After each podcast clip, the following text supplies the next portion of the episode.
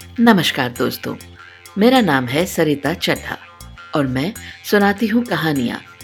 कहानियाँ जो ज़िंदगी से जुड़ी हों और जिन्हें आप महसूस कर सकें। आज जो मैं कहानी सुनाने जा रही हूँ, उसका शीर्षक है नियति और इसे लिखा है मेरी प्यारी मित्र डॉक्टर कुसुम अरोड़ा ने। आइए सुनते हैं। कहीं से भागती भागती आई नन्ही सी रूही। माँ के पास बंद मुट्ठी लिए। बोली, माँ माँ, लो, मुट्ठी भर राख खा लो। माँ गैस के स्टोव के पास खड़ी खाना बना रही थी। आज के माइक्रोवेव जमाने में रूही को राख ना जाने कहाँ से मिल गई? छी, ये भी कोई खाने की चीज़ है? पर बेटी ने तुरंत पलट कर जवाब दिया, माँ, मैं इसे सचमुच खाने को थोड़ी ना कह रही हूँ। मैं तो बस झूठ मूठ खेल रही हूँ। नन्ही सी बेटी अभिनेत्री भी थी। अभिनय बचपन का अटूट अंग होता है। सोचती माँ कुछ कहती, इससे पहले ही रूही बाहर भाग गई।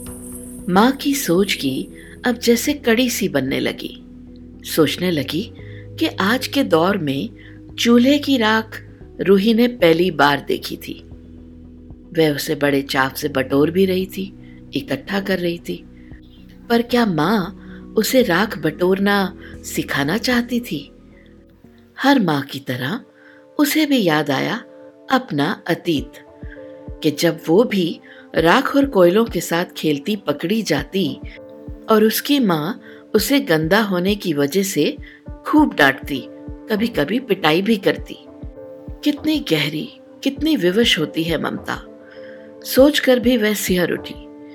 माँ बेटी को बचपन में कैसे समझाए कि ज़िंदगी भर कितने दहकते कोयले और उसकी भस्म समेटनी पड़ती है एक औरत को अपने ही भीतर। कम से कम बचपन तो इससे दूर रहे।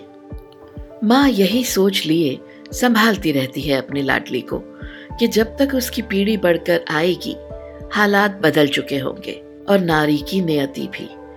कितने ही मौसम आए या जाएँ, मौसमों के तो रंग भी बदल चुके होंगे। किंतु क्या धरती पर बोझ कम हुआ? वो तो दिन प्रतिदिन बढ़ता ही जा रहा है। अपनी ही धुरी पर घूमती धरती कितनी जगहों से धसती जा रही है। रूही की माँ तो क्या? माँ की माँ भी परेशान थी। सास से, ननंदों से, पति से, जो अक्सर मौन की भाषा बोलते थे। रूही की माँ भी परेशान थी। आने जाने वालों से, नौकरों से, जो वफादारी के नाम से भी अपरिचित थे। पति से, जो कुछ अधिक बोलते थे। हाँ इतना अधिक कि माँ प्राय चुप ही रहने लगी थी। इन सबसे बढ़कर एक ज़िम्मेदारी और थी, और वो थी ऑफ़िस। माँ अक्सर सोचती रहती थी कि रूही को अध्यापिका बनाएगी। कम से कम दोपहर में घर तो आ जाएगी और सोने पे सुहागा बच्चों के साथ खुद की भी छुट्टियाँ। इतने में रूही फिर से धूम मचाती अपने पायलों के नन्हे घुंघरुओं पर थिरकती आ पहुँची। माँ माँ, तुम भी अंगीठी जलाओ। मुझे पता है इसे कैसे जलाते हैं। मुझे राग बनानी भी आती है। इसे इंग्लिश में क्या कहते हैं? नन्हे नन्हे वाक्य। कितना ढेर सा कड़वा सच समेटे थे अपने आप में ही। अपने ही कल्प विकल्प में मगन थी माँ। किंतु वही मुस्कुराहट के साथ चुप। परंतु अल्हड़ बचपन ने फिर झिझोड़ा, माँ माँ, तुम्हें नहीं आता? मैं सिखाऊं? अरे, मेरी नन्ही रूही क्या क्या सीख कर आई है, और मुझे भी सिखाएगी? उदास हँसी हँसते माँ बोली, लेकिन इस मुस्कुराहट के पीछे एक दृढ़ निश्चय था। कल की नारी की नियति बदले या वहीं रहे। बोझ बढ़े या घटे बचपन में वो अपनी रूही को बच्ची ही रहने देगी। चाहे तो वो हर समय राख से खेले या कि कोयलों से खूब मैली हो जाए। लेकिन माँ बचपन में ही उसे नारी का बोझ ढोना नहीं सिखाएगी। माँ ने नारी की नियति को बदलने का कदम उठाया खुद ही। कैसे?